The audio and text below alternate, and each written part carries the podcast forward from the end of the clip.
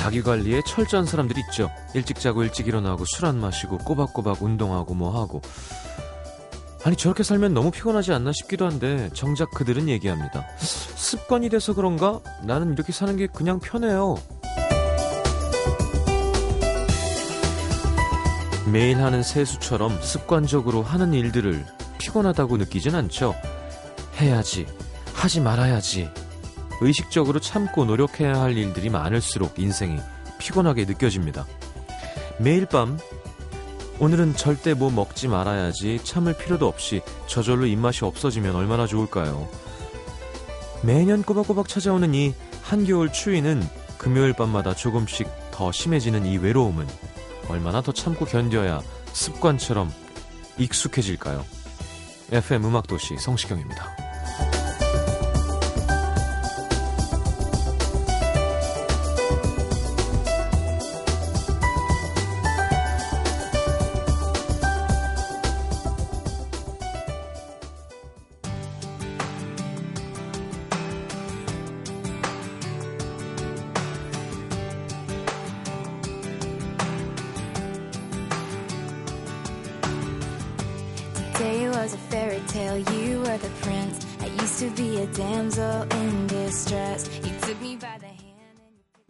테일러, 테일러 스위프트의 Today Was a Fairy Tale 함께 들었습니다. 7454님의 신청곡이었고요. 음. 아, 오늘 어떻게 보냈어요? 금요일, 기분 좋은 금요일, 불타는 금요일이어야 되는데, 이게 완전 얼어붙어 있는데요. 밖에가 얼어붙을수록 사실은 안에는 더 뜨거울 수 있긴 하죠. 어. 오늘 같은 날 이렇게 안에 있으면 뭔가 더 아늑하고 포근하잖아요. 어, 오늘은 김혜리 기자님 함께 할 거고요. 생방송으로 함께 하기 때문에, 어, 앞에 말을 많이 하면 뒤가 시간이 줄어들면 기자님이 불안해 하십니다. 그래서 바로 시작할게요. 오늘 람파 공작원처럼 하고 오셨는데요. 광고 듣겠습니다.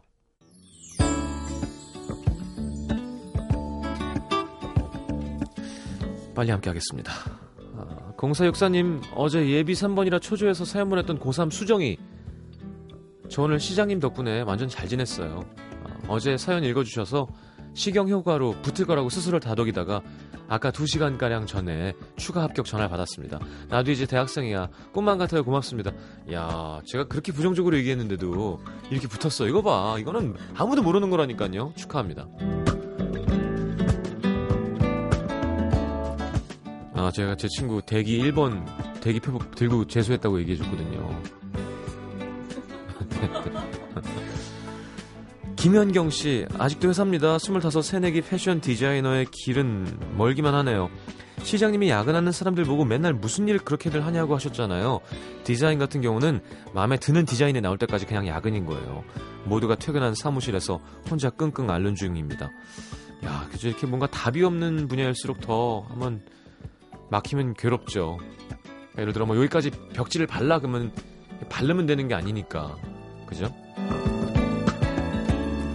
8766님, 오늘 1년 동안 500원짜리만 모은 저금통을 뜯어서 불우윳 선금으로 냈습니다. 13만 2,500원. 와, 그렇게 큰 돈은 아니지만 마음이 뿌듯한 하루였어요. 잘하셨습니다. 4565님, 오늘 회사 점심시간을 이용해서 짧게 소개팅 했는데요. 제가 마음에 들었는지 다시 보자고 해서 퇴근하고 나서 그분 만나러 가는 중입니다. 제 이상형이 적극적인 남자인데 마음이 호감으로 확 움직이네요. 좋은 소식 있으면 또 전화해드릴게요. 야, 이상형이 적극적인 남자예요? 와. 오늘 처음 만났지만 정말 마음에 드네요. 이리 와. 말 놔도 되지? 난 네가 좋다. 이리 와. 웃겼나요? 이희 어 이희호 씨. 예. 어, 이렇게 막 불러도 되는 건가?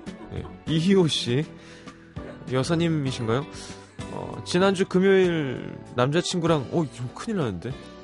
예. 일주일 동안 각자 열심히 다이어트해서 오늘 만나면 예쁜 사진 찍으러 가기로 했는데 남친은 일주일 동안 열심히 했는데 저는 몸에 알배겼다고 운동도 3일이나 쉬고 어제는 찜닭에 맥주를 좀 마셨더니 남친은 헬스케지고 전 통통해졌네요. 오늘 찍은 사진 다시 포샵해달라고 부탁해야 될 것 같습니다. 음, 원래 남친이 좀 헬스하고 여자가 통통한 게 좋아요. 음, 남친이 통통하고 여자가 헬스한 것보다. 자 노래 듣고 영화 함께 하겠습니다. 김현우의 연인. 예, 뭐이 노래 제목을 모퉁이라고 하시는 분들이 있는데 아닙니다. 예, 연인이라는 곡이에요. 2725님 신청곡.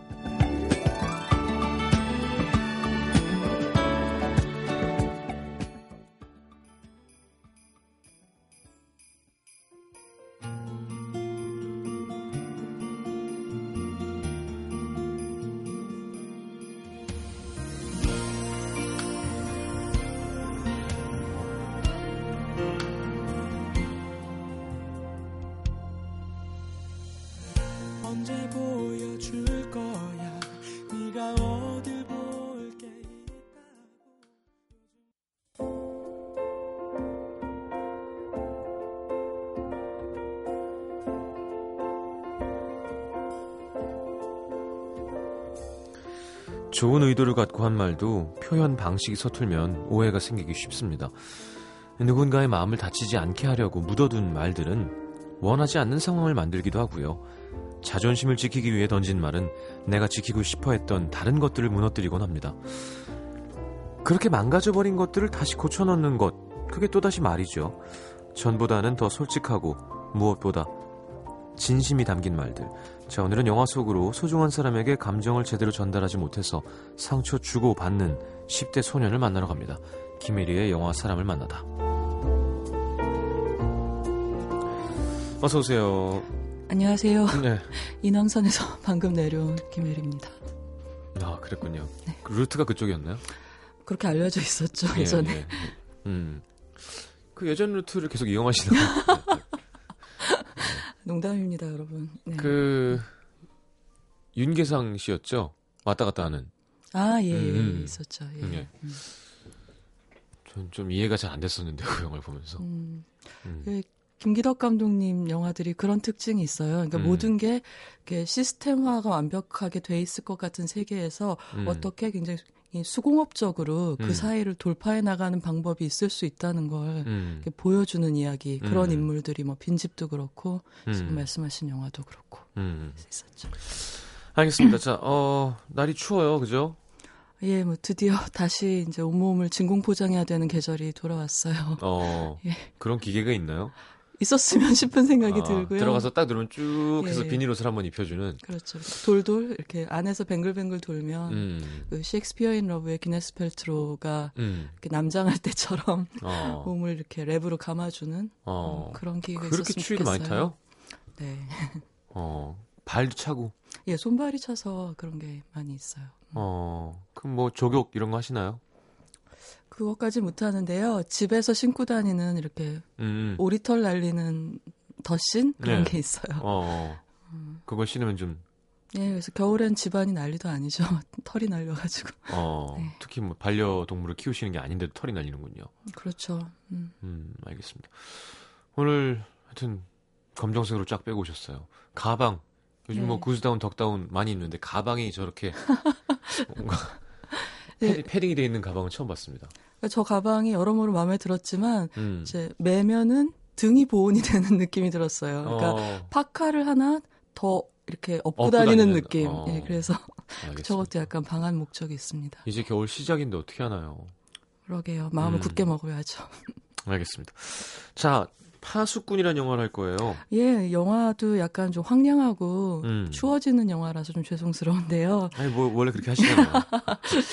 그 사실 그동안 청취자 여러분들이 뭐 2년, 3년 걸쳐서 이제 간헐적으로 많이 신청해 주신 작품이기도 하고요. 음, 2011년도에 가장 인상적이었던 데뷔작이었을 뿐 아니라 음. 그해 제일 인상적인 영화기도 했어요. 그래서 말하자면 뭐 소녀들의 성장 영화로서 여고괴담 두 번째 이야기가 있다면 네. 한국 영화 중에서 이제 소년들에 관한 영화로는 파수꾼이 있다 이렇게 어, 생각하셔도 될 것 같아요. 2008년 영화라고 나오는데요.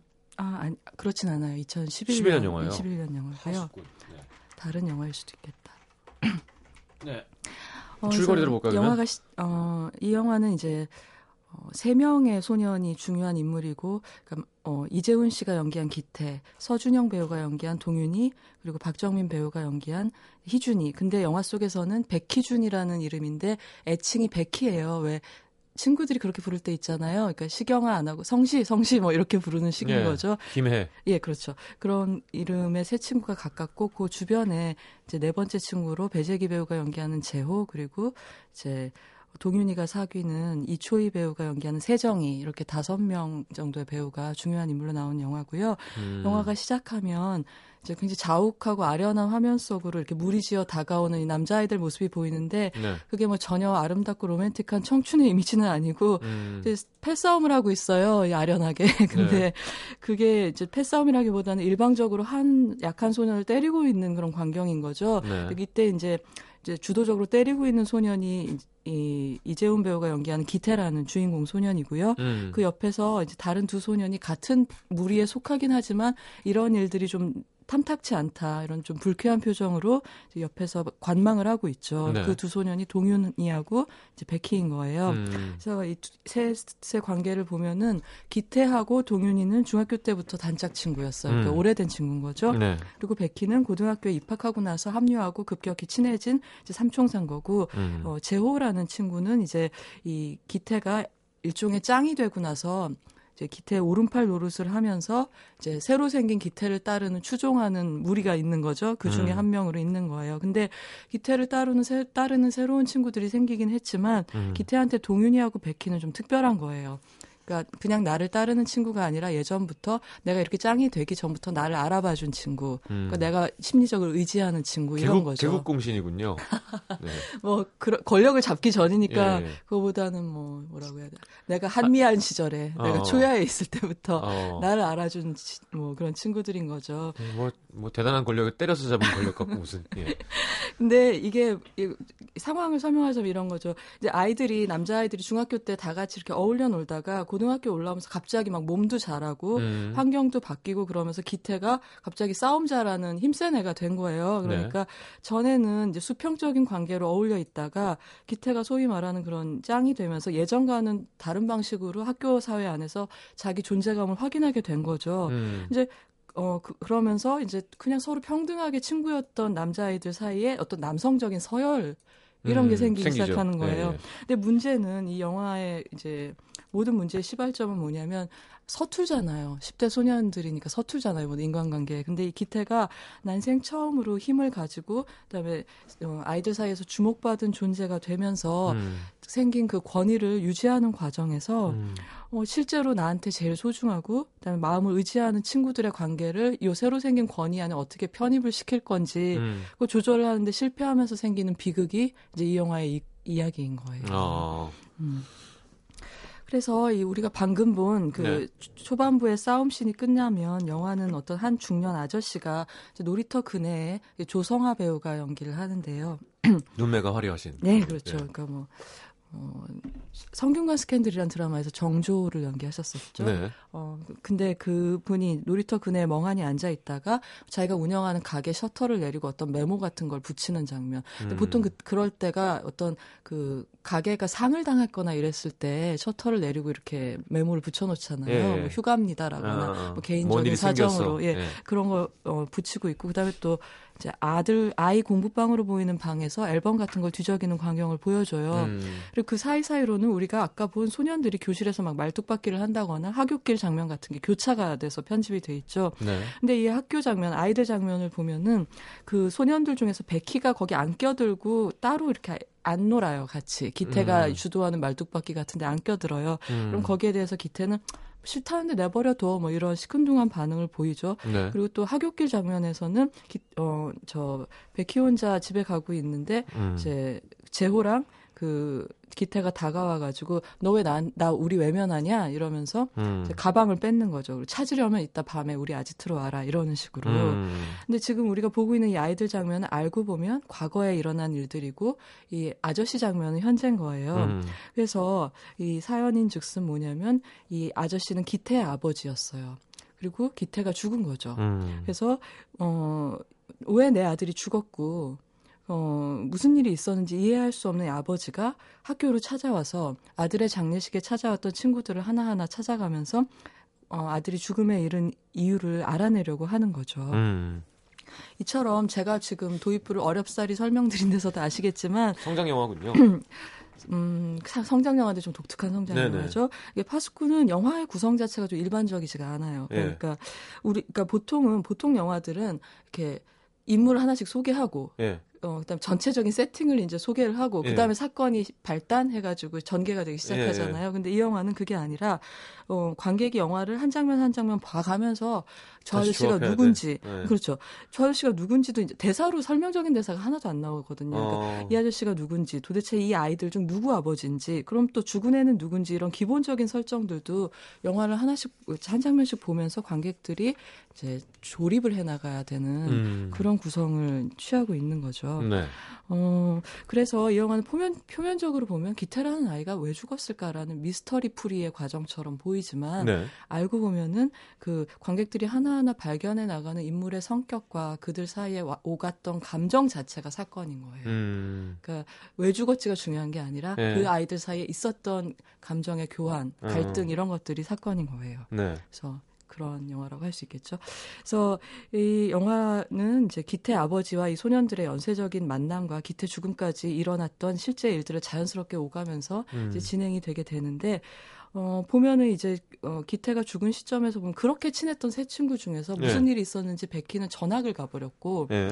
동윤이는 아예 그 기태의 장례식에 문상도 오질 않았어요. 그리고 음. 학교마저 자퇴를 했다는 걸 알게 되죠. 뭔가 있구나. 네, 무슨 일이 있었던 거죠. 근데 어 영화는 그렇게 어 과거로 거슬러 올라가서 새 소년이 아직 즐거웠던 시절을 보여주는데 어떤 장면들이 있냐면 보통 우리 청춘 영화에 이제 아지트로 잘 나오는 철로길 음.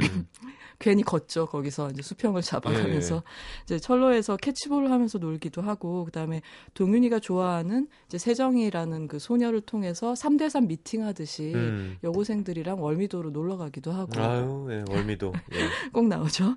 어, 근데 보면은 동윤이랑 세정이는 무난하게 가까워지는데 그 여자아이들 중에서 베키가 마음에 뒀던 소녀가 있, 거든요 음. 근데 그 소녀가 이제 베키보다 어, 기태한테 관심을 보이는 거예요. 어, 그리고 급기야는 이제 기태가 더 잘 싸우죠. 뭐 그래서 좋아한 건 아니, 아니지만 어쨌건. 음. 네.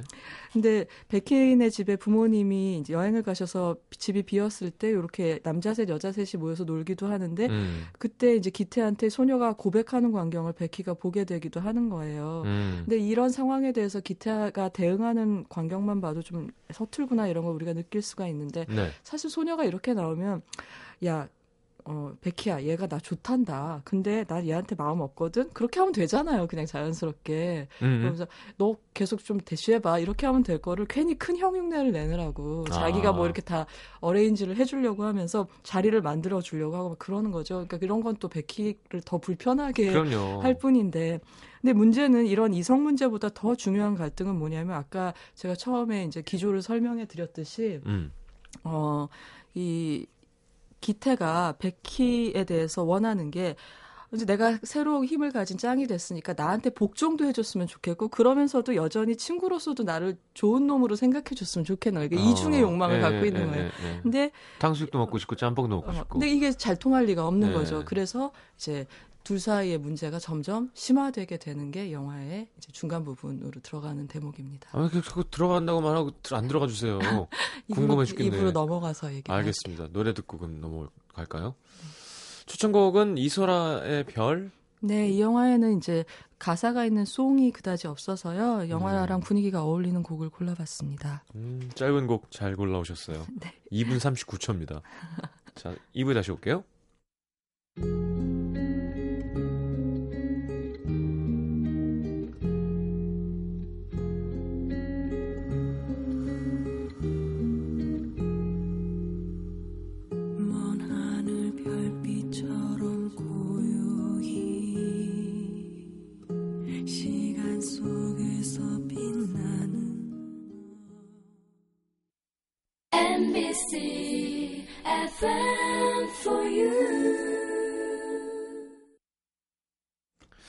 자, 영화 사람을 만나다 김일희 기자님과 함께하고 있습니다. 음, 네, 파스꾼 얘기하고 있고요. 네. 네. 그래서 제가 방금 그 기태가 베키에게 복종을 요구하는 동시에 여전히 자기를 사랑해 주기를 바라는 음. 그런 참 양립하기 힘든 어, 그런 욕심을 부린다고 말씀드렸는데 예를 들면 이런 거에 잘 이해가 안 가실 것 같아서 장면을 예로 설명을 드리면 음. 이제 화장실에서 치- 담배를 피면서 망보라고 시키는 거예요. 백희한테 학교에서 망보라고 시켜서 기분 나빠하면 장난이야 화 풀어 이러면서 머리를 툭 치는 거죠. 어. 그러면은 이제 백희가 하지 마. 딱 그러면 아 미안해. 근데 툭 치면서 미안하다고 하니까 계속 기분이 나쁜 거죠. 네. 그러면은 어 뭐 하지 마 하지 마 그러면은 아야 내가 미안하다고 그랬잖아. 그러면서 화를 내는 거예요. 네.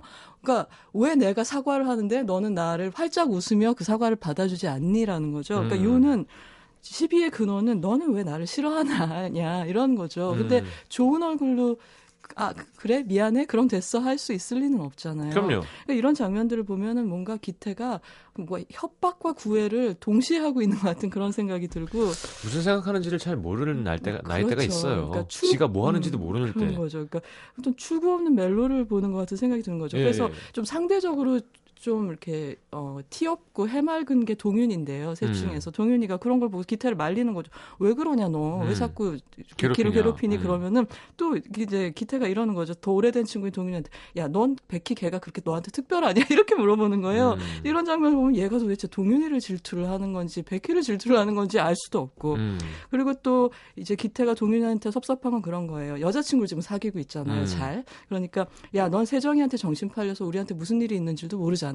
이러면서 삐진 마음 같은 걸 음. 피력을 하는 거죠.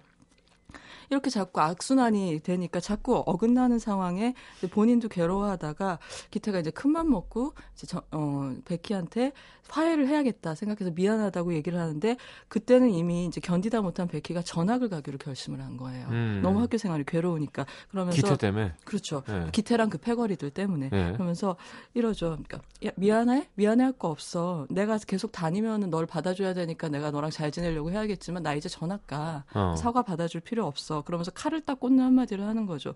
넌 너 따라다니는 쟤들이 널 친구로 생각하는 줄 아니? 이렇게 얘기를 해요. 어. 그러면서 나도 널 친구로 생각한 적이 없어. 이렇게 얘기를 하죠. 이렇게 심한 말을 하는 거는 백희로서는. 백희로서는 자기가 언제까지나 약자고 피해자였 다고만 생각하기 때문에 네. 사실 기태가 표현하지 않는 어떤 자기한테 걸고 있는 어떤 희망이나 나한테 잘해줬으면 하는 애정에 대한 갈구나 이런 거 알 리가 없잖아요. 예, 베키가 표현을 안 하는데 사실 어떻게 알겠어요? 그럼요. 뺨 때리면서 나 너 좋아. 그럼 모른다니까요. 예. 그래서 그걸 모르기 때문에 이렇게 심한 말을 하고 가는 거죠. 그래서 음. 전학을 간 후에 이제 이거는 이제 나중에 기태 아버지한테 들려주는 드리는 얘기에서 알게 되는 건데 네. 전학을 간 후에 이 베키가 죽은 기태에 대해서 갖고 있는 마지막 기억은 자기가 새 학교를 다니고 있는데 집 앞에 와서 얘가 기다리고 있는 거예요. 음. 그러면서 어. 야, 너 교복이냐 그게? 우리 학교 교복이 훨씬 낫네. 그러면서 퉁명스럽게 이제 베키가 맞으라니까 야 힘들게 찾아왔는데 좀 웃어라 그러는 거예요. 음. 근데 이제 베키가 잘 안 받아주니까 어려서부터 되게 소중하게 간직해 왔다는 걸 친구들이 다 알고 있는 야구공을 선물로 이제 베키한테 툭 주고 가버리는 거죠. 음. 뭘 감정 표현 장애가 있을 거예요. 그렇죠. 근데 베키가 전학 간 다음에 베키는 물론 모르지만 기태는 점점 더 폭력적으로 변하고 더 음. 못되게 굴기 시작을 해요. 근데 그걸 또 보다 못한 오랜 친구인 동윤이가 충고를 하는 거죠. 야 이제 나이값 좀 하고 살자. 음. 그게 뭐냐 애들처럼 이렇게 얘기를 하니까 이때 또 한 번 기태는 자존심 때문에 되게 치졸하게 대응하는 실수를 하는 거예요. 음. 야 그래 그 알겠는데 나도 너한테 할 말 하나 있는데 이거 내가 할까 말까 얘기했던 건데 세정이 있잖아 음. 이러면서 걔가 소문이 안 좋더라 음. 너무 깊게 사귀지 마라 이런 식으로 참 생각할 수 있는 참 치사한 유지현 씨가 이런 연기 정말 잘하는 것 같아요. 아주 잘하죠. 예, 진짜. 예, 그 이후로도 이제 비슷한 연기를 예, 예, 잘 예. 하는 모습을 보여주셨더랬죠. 예, 예. 근데 이렇게 얘기를 하니까 또 남자로서 동윤이도 자존심이 있잖아요. 아, 그러니까 기분 나쁘죠. 음, 그런데 태어나게 나 모르지 않아. 다 알고 사귀는 거야. 이런 식으로 대응을 하지만 음. 사실은 아니었고 세정이를 만났을 때 이제 이 소녀는 말수가 급격히 줄어드는 거죠. 근데 여기서 영화 제목이 뻥치시네인가요? 뻥치시네. 그러니까 누가 옆에서 뻥, 뻥, 가끔 그러고 싶을 때 있잖아요. 네. 가끔 서로 딴 얘기할 때. 맞아요. 그러니까 이 어. 영화의 핵심은 그거예요. 둘러 둘러 둘러 음. 둘러 얘기하면은 진짜 야야 둘이 좀 솔직해져 봐. 음. 이거 아니잖아. 왜 거짓말하고 있어? 하고 싶을 때가 있거든요. 그러니까 제가 이 영화를 보고 나서 당시에 기사를 썼을 때 제목을 이렇게 뽑았었어요. 꺼져버려라고 쓰고 사랑해라고 읽는다라고 아. 제목을 뽑았었어요. 네. 어, 그, 근데 이 슬픈 거는 세정이가 알아차려요. 별 말을 안 하는데도 왜냐하면 이 소녀는 이미 소문으로 낙인이 찍혀서 따돌림 받는 고통을 겪어본 경험이 있는 거예요. 아. 그러니까 이내 남자친구가 어디선가 무슨 얘기를 들었구나라고 금방 눈치를 채고 절망을 아유, 하고 이때 참 이제 여자 한 명 보내는 건 일도 아니에요 진짜. 아 맞아요. 아니 확인도 못 해봤으면서 그렇게들 또 그땐 신기하고 궁금하고 하니까 막 음, 떠들면서 말이 커지고. 그죠 일파만파로 예, 퍼지게 고등학교마다. 있어요. 아, 그런. 소문의 피해자는 음. 항상. 그러니까 그러니까 역시 그런 경우를 당한 세정이 절망해서 자살 기도를 하게 돼요. 음. 근데 이런 엄청난 결과에 망연자실한 동윤이는 그때 이제 기태가 자기랑 나눈 대화를 세정이를 만나서 했다고 의심을 하는 거예요. 아. 그러면서 이제 기태네와 그 무리들이 모여 있는 아지트에 찾아가서 주먹 싸움을 벌이는 거죠. 음. 근데 이 녀석은 기태는 또 처음부터 야 나 안 그랬어라고 정직하게 얘기를 하면 될 걸또 음. 이러는 거예요. 했으면 어쩔 건데 이런 식으로 대응을 하는 거죠. 음. 그러니까 이제 싸움이 벌어지게 되고 둘이 치고받으니까 기태 친구들은 동윤이를 패게 되고 음. 이래서 많이 다친 동윤이는 한동안 학교를 나오지 않고 이제 급기야는 자퇴를 하고 검정고시를 보는 길을 택하게 되는 음. 아유. 그래서 이렇게 이제 집에서 아파서 누워 있을 때 기태는 이제 동윤이 하나 남은 친구마저 잃을 거라는 두려움 때문에 음. 자존심 같은 걸 버리고 과일 바구니를 들고 찾아가는 거예요. 음. 그래서 이제 다 털어놓죠. 솔직하게 비로소 나는 너무 지금 혼란스럽고 어디서부터 잘못된 건지 모르겠고 너까지 음. 날 버리면 안 된다라고 음. 이제 매달리죠. 근데 동윤이는 딱 잘라서 더 심한 말로 이제 베키보다 더 심한 말로 기래요. 어디서부터 잘못됐지 모르겠다는 기태한테 잘못된 거 없고 처음부터 너만 없으면 됐어. 음. 라는 식으로 얘기 를 하는 거죠. 음. 이제 그리고 그 얘기는 우리가 알고 있는 처음 기태가 이렇게 극단적인 결단을 하게 되는 잠깐만 세정이는 어, 미수죠. 그렇죠. 시도만 세정이는 하는, 그 네, 시도만 하고 괜찮은 거죠. 괜찮았죠. 네, 거기서 또 음. 어, 그게 그 정도가 좋아. 또 이렇게 등장인물 한 명씩 막 보내고 이런 아거 그런 건 아니 그런. 영화는 아니에요. 네. 근데 제가 이 영화에서 제일 좋아하는 장면이 세 장면이 있는데 바로 이 기태가 동윤이한테 과일 바구니를 들고 문병 간 장면. 음. 전이 장면 볼 때마다 단편 소설로 이 영화를 이, 이 장면을 쓸수 있을 것 같아 이런 생각이 들고요. 음. 제가 또 좋아하는 장면이 이제 세정이가 동윤이의 의심을 눈치챈 그 슬픈 데이트 장면. 음. 근데 그런 게 있거든요. 세정이가 헤어질 때 음. 얘가 나를 다시 안 볼 것 같으니까 동윤이가 되게 소중히 생각하는 시계를 나 빌려달라 그래요. 그럼 동윤이가 이거 나 되게 귀한 건데 어쩔 수 없이 그러죠. 다시 만나야 돼. 그렇죠. 어. 아 잘하시는구나. 그럼요. 역시 발라더. 아니 저는 항상 그랬거든요. 아 왜? 헤어질 때마다 아 나, 그래? 어 그렇게? 나 10만 원만 줘. 다음 만날 때 줄게. 아 그런 사랑을 하셨던 거예요 지금까지? 음, 음. 너그 금리 좀 빼. 네, 농담입니다. 아니 근데 슬픈 게 예. 그렇게 시계를 달라고 했다가 마- 막상 헤어질 집에 세정이가 그냥 그래 이렇게 다시 만나면 뭐해 하는 생각에 이 소녀가 음. 돌려줘요 그냥 시계를 음. 그냥 가져가라 이렇게 그 장면 좋아하고 음. 세 번째로는 이제 기태가 죽은 후에 번민하던 동윤이가 자다가 물을 마시러 부엌에 나가는 장면이 있는데 음. 그때 거실에서 잠 못 들고 있는 기태가 있어요. 그래서 이게 마치 회상 같기도 하고 네. 아니면 이제 동윤이의 환상 같기도 한 그런 애매한 장면이 있거든요. 근데 지금 말씀드린 이 세 장면이 제가 제일 이 영화에서 다시 곱씹어 보고 싶은 그래서 만약에 여러분들이 이 영화를 보시게 된다면 한번 눈여겨 봐 주십사 하고 싶은 음. 장면들이에요. 알겠습니다.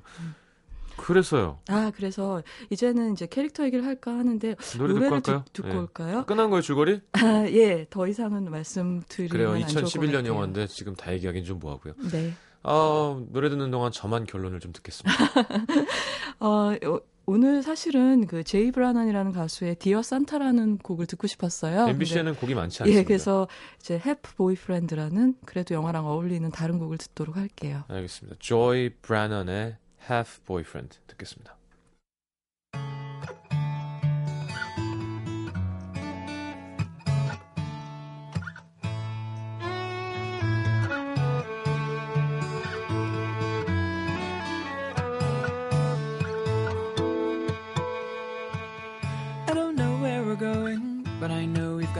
Far, and I hope it isn't showing.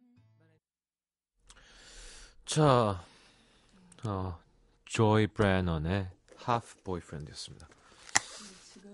아이고, 나가는 죄송해요. 동안, 예. 아, 지금 노래 나가는 동안 이제 시장님하고 그 이제 그 또래 남자애들 얘기를 하고 막 그랬는데, 음, 음, 그러니까 이- 이때 제가 좀 묘했다고 생각한 게 개봉 당시에 동료 기자가 영화가 끝나고 나서 이 출연 배우들을 인터뷰를 했었어요. 네. 근데 기태가 왜 죽었을까라고 생각했을 때그 음. 친구를 연기했던 모든 그 배우들이 나 음. 때문에 죽었다 음. 는 죄책감을 갖고 있는 거예요. 그러니까 음. 왜냐하면 이제 그거를 딱 명시적으로 설명해 주는 각본이 아니기 때문에 음. 그리고 또 그 배우들이 그렇게 느낀다는 것 자체가 저는 굉장히 뭐랄까 몰입을 한 거죠. 그렇죠. 그리고 영화랑 이 현실 사이에 통로가 잘 열려 있구나. 음. 좋은 영화였다는 거에 어떤 방증 같은 그런 느낌이 들었어요. 배우들이 그렇게 느낀다는 사실이. 왜냐하면 그 나이 때 친구가 그렇게 가면 음. 다 그렇게 되거든요. 아, 나 아, 죄책감. 내가 전화를 했어야 되는데, 음. 내가 그랬어야 되는데. 음. 사실 가해자 혹은 진짜 원인을 갖고 있는 사람은 다 따로 있는데도 네.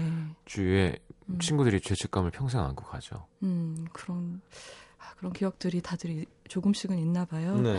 네, 이 영화를 보면은 여- 뭐 말씀드린 대로 이 남자 아이들이 막 자라날 때에 어떤 감정의 권력이 있고 물리력의 권력이 이중의 권력 관계가 있다는 걸 이해를 못했기 때문에 생긴 이런 슬픈 일, 일에 관한 얘기인데요. 음. 이 영화를 보면서 저는 이런 생각을 했어요. 그러니까 이 소년들이라는 어떤 종족을 너무 잘들 이- 거의 인류학적으로 잘 표현하고 있다는 생각이 들었고 음. 어, 여기에 비하면 제가 지금까지 본 청춘 영화나 뭐 어떤 로맨틱 코미디에 나오는 성장 영화에 나오는 소년들은 굉장히 소독된 버전이 아니었나 이런 음. 생각이 들었거든요. 그러니까 예를 들면 이런 얘들의 대화를 보면 이런 식이에요. 너 왜 그러냐? 그러면 뭘 자식 되게 오버하네. 몰라서 물어? 그러면 모르니까 물어보는 거 아니야. 애가 완전 가식적이잖아. 그거 말이라고 하냐? 그러면 또 내가 웬만하면 얘기하잖아. 이번에 좀 그냥 넘어가. 뭐 설명 못하는 것도 있어. 이렇게 얘기하고 이게 무슨 대화? 이게 말인지 당락인지 음. 이러고도 의사소통이 되는 건지. 음. 근데 남자아이들은 실제로 그런 식으로 대화를 하기도 하더라고요. 뭐 음. 버스 같은 데서 엿들어보고 그러면 예, 예, 예. 사실 서로에게 전혀 정통으로 대답을 안 주면서 예. 계속 비껴가는 거죠. 그러면서 여자애들처럼 우리는 시시콜콜이 얘기하지 않고 이렇게 척하면 척 알아듣는다라고 음. 서로 믿는 거죠. 음. 근데 사실은 이 영화가 보여주듯이 언어를 거치지 않은 이런 의사소통이라는 건 둔탁할 수밖에 없고 그럼요. 비는 곳이 있을 수밖에 없고 그렇기 때문에 치명적인 오해로 이렇게 갈 위험이 있는 거예요. 음. 그리고 이 영화에 이제 기태를 포함한 소년들에 대해서 소녀까지 포함해서 말씀드리고 싶은 거는 이 나이 또래의 어, 사람 인간이라는 거는 보면은 미숙하잖아요. 그러니까 이 타인의 말이나 행동이 겉으로 드러내는 것만 보고 그게 감추려는 것까지는 못 보는 나이가 있던 것 같아요. 그러니까 음. 누- 우리가 무슨 말을 하면 그 말로 전하려는 것도 있지만 그 말을 함으로써 감추고 싶은 거, 뭘 가리려고 그 말을 할 때도 있잖아요. 그렇죠. 근데 그것까지 이렇게 꿰뚫어 봐줄 만한 성숙함은 없는 거죠. 어. 그리고 기태나 세정이 같은 얘가 보여주듯이 이때는 참 그 남들이 보는 나랑 내가 아는 진짜 나를 되게 의연하게 구분을 못하는 나이인 것 같아요. 음. 그렇기 때문에 그, 그 구분을 못하니까 남들이 보는 나 때문에 휘둘리고 그것 때문에 나도 해치게 되고 휘둘리다 보면 음. 그다음에 나 그 기태처럼 남도 해치게 되고 이제 이런 시기가 있는 거죠. 네. 어, 그러니까 예를 들면 이제 기태가 이렇게 동윤이하고 베키한테 필요 이상으로 의존을 하고 얘들이 자기를 버렸을 때 극단적인 결정을 내리는 이유는 뭐냐면 이제 기태는 아버지 늘 일하느라 바쁘시고 어머니는 무슨 이유에서인지 부재하세요. 음, 없으세요. 음, 음. 그렇기 때문에 이제 이 친구들이 얘한테 그렇게 소중한 건데 이런 사연까지도 제일 친한 동윤이하고 베키한테까지도 터놓고 잘 털, 털어놓지 않거든요, 음. 기태가. 그러니까 이런 걸 보면은 이때 아이들이 당면에 있던 문제가 뭐였다는 걸 알 수 있는 것 같고 음. 그리고 그때 감독 윤성현 감독님이 이 영화를 만든 동기에 대해서 이런 말씀하셨었거든요. 이제 뭐 뭐 뉴스나 이런 걸 보면 10대 자살이 나올 때 사람들이 성적 때문이겠지. 음. 여자친 뭐 이성 문제 때문이겠지. 마, 뭐 누구한테 맞아서겠지라고 굉장히 단순하게 추정을 하잖아요. 음. 근데 사실은 사람이 죽는 이유는 뭐 아이건 어른이건 굉장히 복합적이잖아요. 그렇죠. 래서 그런 죽음, 그런 식으로 좀 죽음을 들여다보고 싶었다고 말씀을 음. 하셨던 그런 기억이 나요. 네. 그죠. 아버지 역할도 되게 중요하죠. 음, 음. 그러니까 그 순간에 뭐 한 번 잘해서 중요한 게 아니라 네. 그렇게 환경이 돼 있으면 아이는 괴로워하죠. 사실은 그래서 이 영화 제목 파수꾼이잖아요. 예. 그래서 그 호밀밭의 파수꾼이라는 굉장히 유명한 성장 그렇죠. 소설이 있죠. 그래서 처음에는 이 나오는 아저씨 기태 아버지가 파수꾼 역할을 하실 건가 보다라고 이제 예상을 하면서 영화를 보게 음. 되는데 결국은 아버지는 진실의 핵심에 접근을 못 하시거든요. 음. 그러니까 파수꾼 뒤에 생략된 말은 괄호 열고 파수꾼은 없다 괄호 닫고 음, 뻥치시네.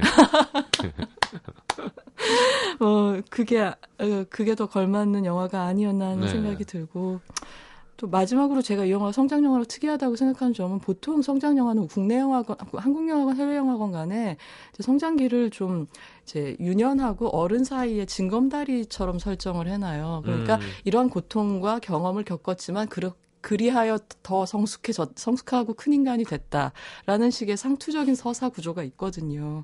어 근데 그러니까 성장을 했다는 거죠 어쨌거나. 근데 파스쿤의 경우에는 그렇게 보지 어디로 가는 과도기로 보지를 않고 그냥 그 시기 자체를 그것만 그렇죠. 음. 이 시기에 처한 인간 이 어떤 감정을 갖고 어떤 특수성을 갖고 있는가. 그러니까 소년이라는 종족이라는 제가 표현을 아까 썼지만 음. 이제 그런 식으로 그 시기를 현미경처럼 놓고서 들여다본 영화거든요. 음. 그래서 그런 면에서 이제 성장 영화 장르에서 예전에는 못 봤던 한국 영화에서 못 봤던 시도가 아니었나. 그렇죠. 네, 그 들어요. 소년들이 음. 진짜 잔인할 수도 있거든요. 네. 지구 끝까지 음. 뭔지 모르니까 자기가 뭘 어떤 행동을 하는지에 대해서 음, 음. 그래서 만약 진짜 그런 학창 시절을 돌아보면 이런 영화를 계속 보면 진짜 애 키우기 되게 힘들 것 같아요. 불안해서 음. 그, 그 기간을 안 거칠 수는 없고 그걸 무사히 건너가 줬으면 좋겠는데 음. 그건 어떻게 도와줄 수 있는 게 아니잖아요. 근데 그 안에 악어도 있고 음. 그러니까 그 강을 건너야 되는데 음. 아 그게 참 그런 좀, 울, 좀 울적해요. 전 청소년기를 돌아보면 특히 우리나라 고등학교 문화, 중학교 문화 막 왕따 시키고 막 음. 어, 이렇게 막 무리짓고 음. 예, 좀 그리고 되게 유- 유약하고 뭔가 귀도 얇고 뭔가 변화, 그러니까 옆에 누가 오는 거에 따라서 모든 게 달라지잖아요. 한, 어. 한 명을 잘 사귐과 못 그렇죠. 사귐에 따라서. 물들, 물들기도 쉽고 음, 음, 음. 어, 그리고 그 누구보다도 그 시기에 순수하고 자기의 독창성을 강하게 주장하고 그렇게 해야 될 것 같은데 그 무리 짓는다는 말씀을 하셨지만 네. 오히려 더 누구 어떤 권력이 출현하면 거기에 거기에. 잽싸게 예, 예. 투항하기도 하고 네, 어른들보다도 더 계산을 빨리 하기도 하고 그렇죠. 그런 모습을 보면서 또 상처받기도 하고 음, 이제 그런 그래서 이 영화 영어 제목이 블리크 나잇이거든요. 음. 황량한 밤이라는 영어 제목을 갖고 있어요. 음. 그래서 이제 우리가 흔히 생각하는 반짝이는 아름다운 청춘하고는 상당히 거리가 있죠. 그러니까 사실은 우리가 돌아보면 남자분들은 뭐 제 비슷한 또래는 이해하시겠지만 고등학교 시절인 학창 시절이 되게 막 되게 떳떳하고 음. 멋지고 깨끗한 시절이 아님은 분명하거든요. 아, 그러니까 이런 영화를 보면 음. 그때 숨기고 싶었던 어떤 어, 음. 기분 나쁜 부분들을 이렇게 아. 드러내는 듯, 듯한 그때 내가 비겁했었던 어, 기억. 비겁, 비겁할 때도 있었고 음, 맞아 저럴 땐 어, 이렇게 stand out 할 수 없었고 아. 뭐 예를 들어 음. 혹은 더 진짜 친구를 잃어보기도 한 사람도 있을 거고 거기서 음. 좀더 편을 들어줄 수도 있었을 텐데 그것도 안 되고 음. 뭐 이런 거잖아요. 그러니까 근데 그런 고- 그런 어떤 어떤 뭐 열병들 뭐, 이- 뭐 그런 것들 다 거치고 무사히 어른이 되면 그때 얘기를 웃으면서 할 수가 있는데 음, 아까 그러니까요. 말씀하신 것처럼 그리고 기태처럼 그 중에 정말 사상자가 발생하거나 음. 그럼 그거는 정말 죄책감은 남을 수밖에 없겠죠. 알겠습니다. 하여튼 뭐 여운이 아주 긴 영화라고 네, 표현하셨는데 예. 윤성현 감독의 파수꾼이라는 영화 함께했습니다. 음, 네. 다음 주는 어, 좀 특별한 포맷을 시도를 해보려고 해요. 음. 그래서 이제 월터의 상상은 현실이 된다라는 어, 1월에 개봉하는 영화가 있는데요. 네, 그 이 영화 누구죠? 속에 예, 벤 스틸러 네, 벤 스틸러. 감독 겸 주연 배우인데요. 네. 이 영화 속의 월터 미티라는 주인공 이야기를 그 벤 스틸러 가 음악도시 시민 여러분한테 직접 소개하는 그런 인터뷰랑 함께 준비를 해보도록 하겠습니다. 어 진짜로요? 예, 음, 알겠습니다. 자, 광고를 듣고 노래 한 곡 들으면서 인사하겠습니다. 아, 네. 아까 기타 소리가 좋아서 루시드 폴 곡을 골랐어요. 아. 네, 꿈꾸는 나무 듣겠습니다. 안녕히 가십시오. 고맙습니다.